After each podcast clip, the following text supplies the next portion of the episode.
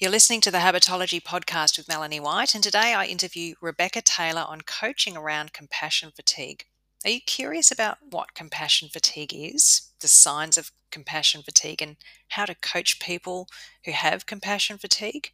We're going to answer these questions in today's interview with Rebecca Taylor. She's a vet nurse with 15 years' experience working as a vet nurse in vet clinics and animal shelters, and a recent graduate of Wellness Coaching Australia's professional certificate program. She's transitioning from her career in vet nursing into health and wellness coaching in the same industry. And she talks a bit about her journey today, how she got started, and how she's going right now. Stay tuned for an amazing interview with Rebecca. Here we go. I'm so excited to introduce Rebecca Taylor today, who's a vet nurse and a graduate of Wellness Coaching Australia's professional certificate program and who is starting a business as a compassion fatigue coach. Welcome, Beck. Thanks for being here today. Thanks, Mel. Most people call me Coach Beck nowadays, but yeah, um, uh, absolutely. I'm a veterinary nurse and, and then went into health and wellness coaching. Mm. What got you into that? How did you get started? Well, um, actually, during COVID, I was diagnosed with fibromyalgia, and the only connection we found for why I formed that was stress in, in induced fibromyalgia. So just so much stress on my body, and um, I knew that I came from a really high stress um, industry. So that was a really big component of why I went into health and wellness coaching. I couldn't go back into vet nursing. I knew that was way too much pressure on my body and mind. Mm. Um, and so I thought, well, how can I still make an impact in that industry? Mm. And so tell us more about that. What what came to your mind when you thought about making an impact when you first started studying health and wellness coaching? So I knew that burnout and compassion fatigue were two major components of the veterinary industry, and mental health is a really big focus. Um, the Australian Veterinary Association is really putting a lot of power behind working out why um, there is these mental health problems in the veterinary industry, mm. and I had been through compassion fatigue myself. Um, and I thought, well, definitely that is a massive component of of why mental health is there is because we are extremely compassionate people, putting a lot of energy into the industry because we love it, mm. and and then we hit we hit that wall of compassion fatigue, which can then lead to burnout. Yeah, I'm wondering also if there's an element of vicarious trauma in the in those yeah. roles. Absolutely, yeah especially when you're working in um, the animal welfare side of the vet industry. Not saying that every anyone can be exposed to that, yeah. absolutely, but then there's also a second component of animal welfare workers that are really exposed to that. Yeah, okay. And so you decided to go for the compassion fatigue side of things. I did because I think it's we I think we look at burnout a lot of the time and we're like, oh, we're in burnout, but are we in burnout or are we in compassion fatigue? Um, and I think, yeah, that's a huge component of having that understanding of what compassion fatigue is. So before we go there, I mean, I'm curious now, what's the difference between compassion fatigue and burnout? I mean, I've been through burnout and I understand what that's like, but I'm curious how you would distinguish the two. Yeah, well, compassion fatigue is really that deep empathy, or compassion is that deep empathy um, into a person suffering. So when you're having that constant empathy and and you're around that all the time with um, euthanasias and and trauma to a patient that's happened, and you're having to go into surgeries, you have a real compassion not only with the owner but then also with the animal as well. And it just builds up. And it's not something that just, you know, builds up, builds up, builds up, breakdown, you go over it. It kind of builds up and it hits you. And then you kind of can build a wall and then you can keep going a little bit and then it hits you again. But you slowly start to become, um, you slowly start to, you know, stop socializing.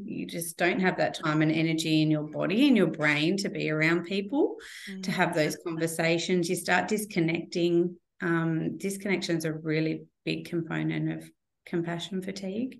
Right. Um, lack of energy, lack of sleep. You start to feel a lot of guilt towards things.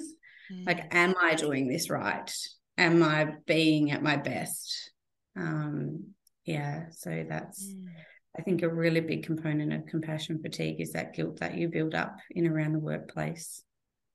Right. So I'm hearing that compassion fatigue is something that can lead to burnout, but is distinct from it in that it's it's a different kettle of fish in a way. Burnout Yeah. is we've you've done too much of something and you've reached a tipping point almost. Absolutely. And that's why I guess you can lead into that because if you're in a really high stress workplace that you've got a lot of responsibility and you've got time frames and you've got to get things done and then you're emotionally exhausted, the Mm. two connect. And then you're yes. Okay, wow. Sounds sounds like something worth nipping in the bud for sure.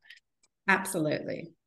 You talked about, I guess, some of the signs of compassion fatigue, guilt, and and this mental exhaustion. What what other things are signs of compassion fatigue? Like if someone came up to you and said, "Oh, I'm feeling this and this and this," would that what would it be that would indicate to you that they're going through that?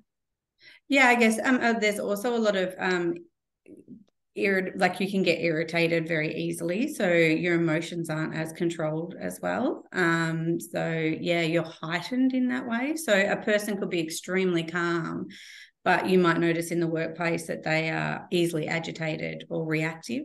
Right. Um, and you know that social interaction, they might generally go to you know basketball every week to play with their team and they stop doing that you know they pull right back out of social connection um, Right. because they can't handle that yeah So irritability and pulling away socially are the other things that come up.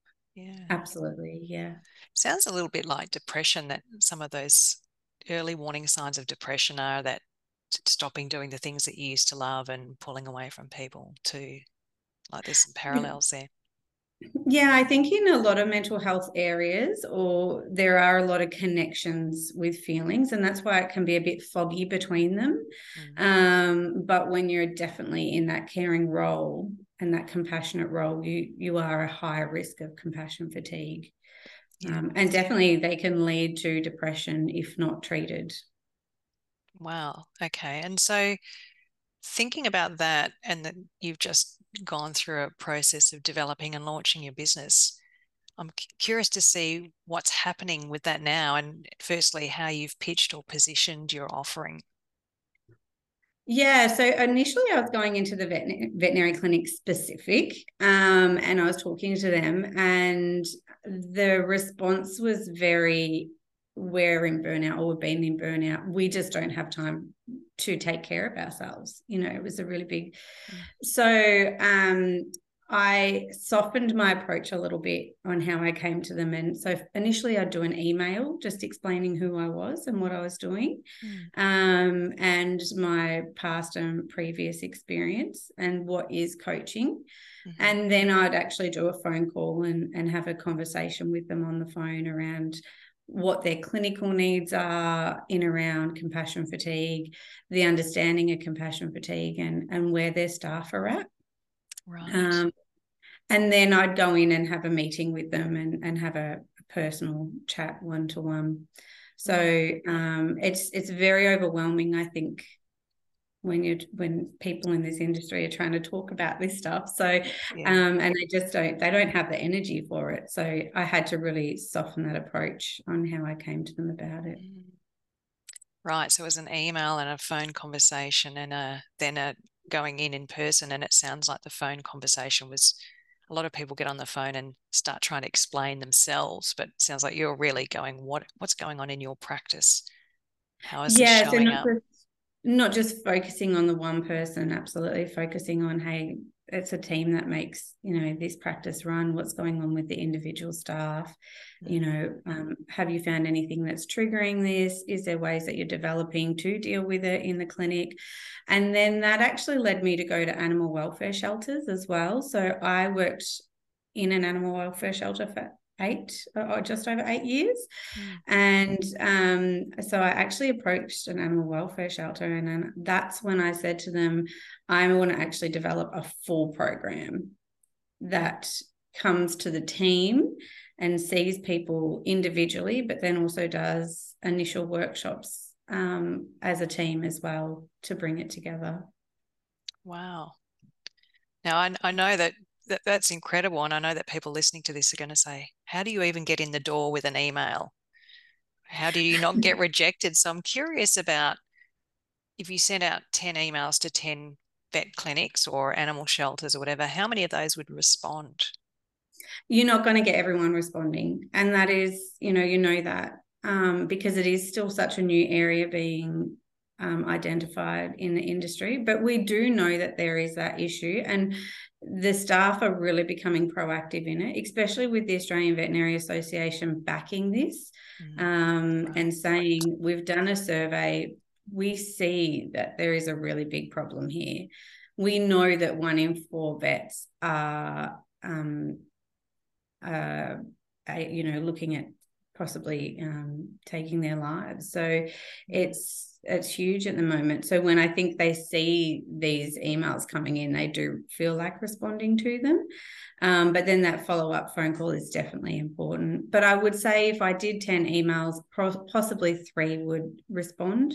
Mm. And at the moment, I'm really happy with that because at least there is a response there and people are, you know, mm. connecting with that.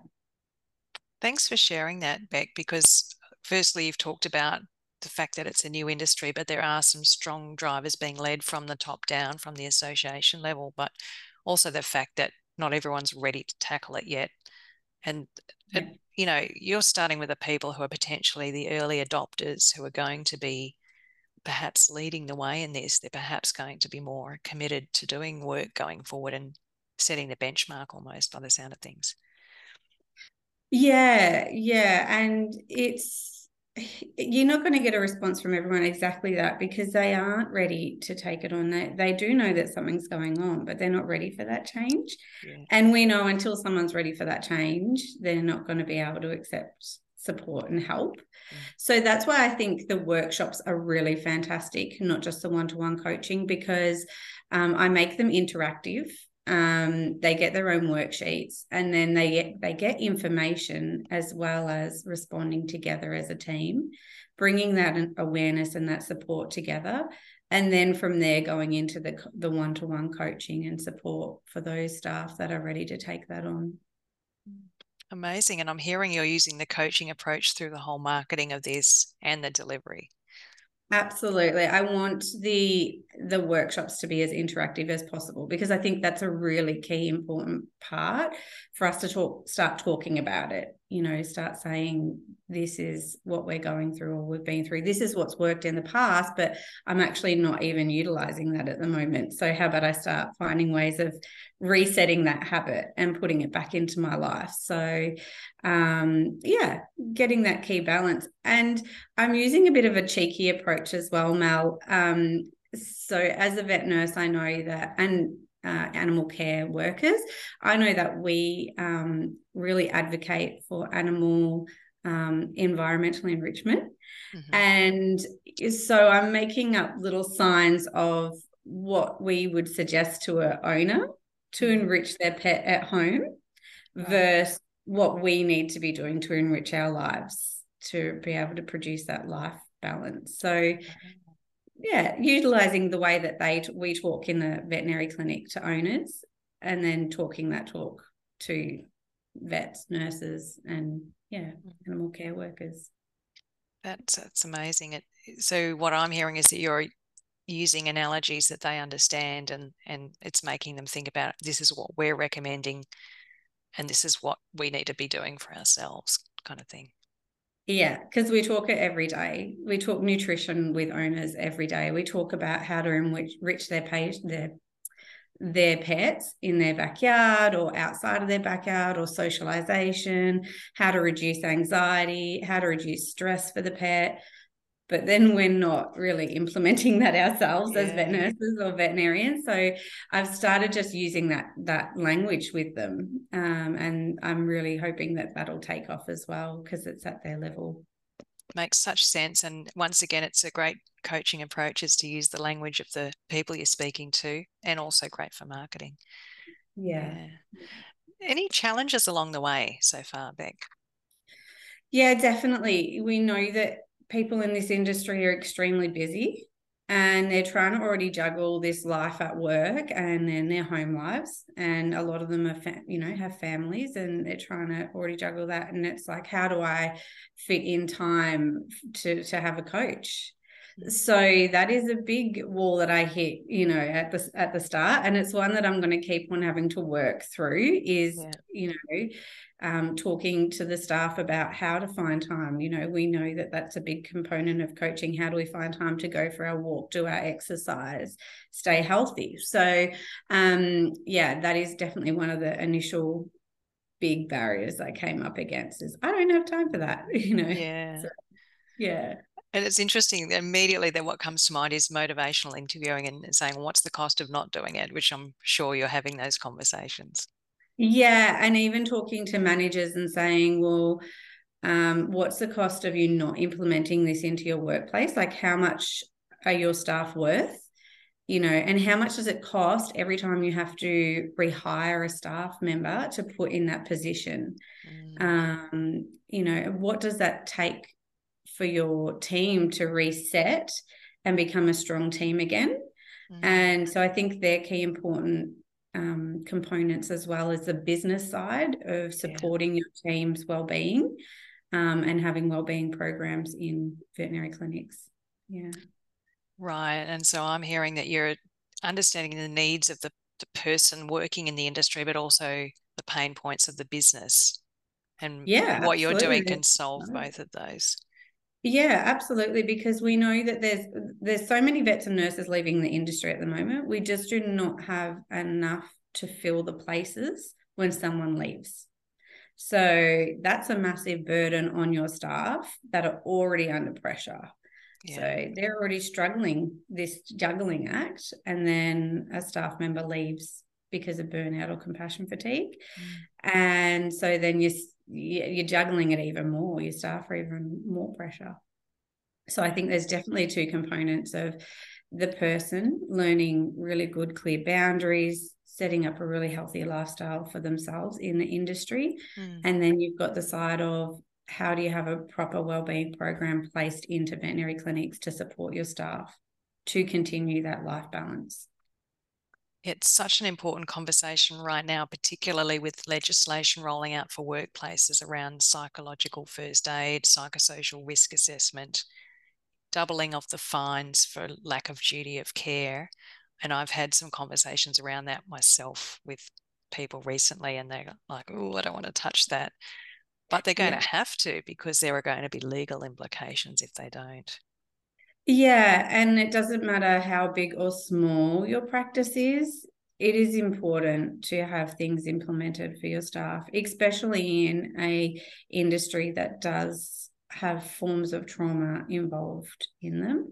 Mm. Um, so and yeah, compassion fatigue, you know, such compassionate people, such loving and caring people. We just, you know, want to work with animals. You know, you see people in this industry and they see a dog down the street that they know and their face lights up. They might not remember the owner's name, but they'll definitely remember the pet's name that they see in the clinic. Yeah. And so they really do love what they do. And that's, I think, really important that we have practices in place to support their mental health and well-being. Yeah, it's a very good point. Um, Mm. one last question I have is just about your initial traction. How are you going in terms of securing clients and getting started with workshops? How, how do you feel that's going? Yeah, so I definitely know I'm very early in, I think two months out. So Yeah. um, but I have an animal shelter that is all set to go for my wellbeing program. Um, and I have some really amazing support in that area. Actually, previous manager from one of my um, previous uh, welfare shelters I worked in. Mm-hmm. She's been really supporting me and making sure that I have really great connections for this as well because she's so supportive of it. Um, but yeah, I do have an animal shelter all set up, ready to go. So we're just finishing the component of putting together the um, the actual structure of it, 100% making it so it suits them. Mm-hmm. And then we're going for a grant to actually fund that for the shelter. So we know that animal shelters don't have huge amount of money and they're running off yeah. um, an oily rag. Um, yeah. So that is that's going to be fantastic because they actually have a vet vet clinic component connected to them as well. So it'll be for all their staff, the shelter staff, as well as the vet clinic staff to be involved. Mm-hmm. Um, but yeah, the vet clinics are still taking traction. I'm, I'm working on some workshops at the moment, actually, a debriefing workshop. Mm-hmm. Um, so after an event, is doing debriefing coaching. Right. Okay. bringing the positives out from such a traumatic experience that we a lot of the time will look at what didn't go right. Mm. So then forming what went right. And that's actually, I've had a few vet clinics email me back saying they're really interested in that. So that's going to be an exciting workshop to do. Um, and I'm doing a workshop actually for the Chamber of Commerce, which is out of the veterinary area, but yes. still working in in that space of stress in the workplace and mm. um, looking at positive stress versus negative stress um, and that's a little bit more local for me and um, mm-hmm. there's some great traction as well.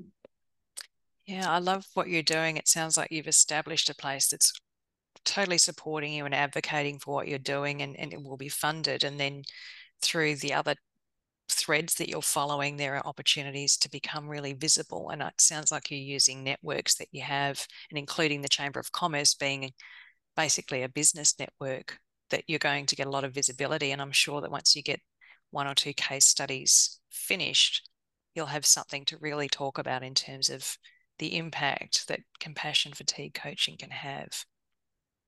Yeah, and I think um, you know, I've done a lot of networking. You do have to put energy into that. Like, and sometimes you get, you know, at the end of the day, you're like, oh, you know, I've done so much networking and not much coaching, but I know that that's leading to coaching. That's le- and you are coaching while you're networking because you use the coaching language. Mm. Um, you know, I'm really when we did the passion to profit course with you you know we got some worksheets and it's utilizing that coaching language while we're having conversation mm. and um, you know i really utilize those even with phone calls how is this affecting you you know? Um, what are the implications? How confident are you that you want to make change? So you know i am using coaching through those um, which is great because it's continuing those skills. But you do have to put energy into networking and finding those connections mm. um, especially if you haven't been in that industry before. Um, i'm really lucky that i was in the animal welfare and animal veterinary clinic industry. So I do have connections, mm. um, but still, it's working on more connections and different ones that I didn't have. Yeah, it's all about finding the right people, isn't it? And it, yeah. I know, you know, in marketing, people may be not ready to change, not thinking about change, maybe thinking about change, preparing, or knowing there's a problem they're saying we have to do something and, and it's sometimes not even just the right person but the right timing of finding people who are in that stage of readiness to change yeah and, and something happens from that and I think also as a coach, sometimes you get really nervous. Like um, I reached out to the the Australian Veterinary Association, and I've got a meeting booked with them. And before I sent that email to them, I was like so nervous of, you know, oh my gosh, I'm sending it to them. Um, have I got all the right qualifications? Am I the right person for this? And so you're second questioning yourself, but then it's just like, no, I've got this. I've got the training. I've got the knowledge. I've, this is a place that I want to be in. Mm. I'm going to send this email, and and I got a great response back. So, you know, sometimes you do question yourself early in that in the stages, but what's the harm sometimes in having a no? It just means that mm. you change direction and find a different way, or yeah. Yeah, absolutely. Well said, Beck. Yeah. Thanks so much for agreeing to be interviewed to talk about what you're doing at the moment. And two months out, you're already making a great impact and creating a ripple effect by the sound of things, starting an important conversation that's much needed and can make a real difference. So thanks for being here and for telling no, your story. So thank you so much for having me, Mel. Great. Thanks. We'll see you again sometime. Keep us updated on what's happening. Absolutely will do. Thank you. Okay, thanks. Bye. Bye.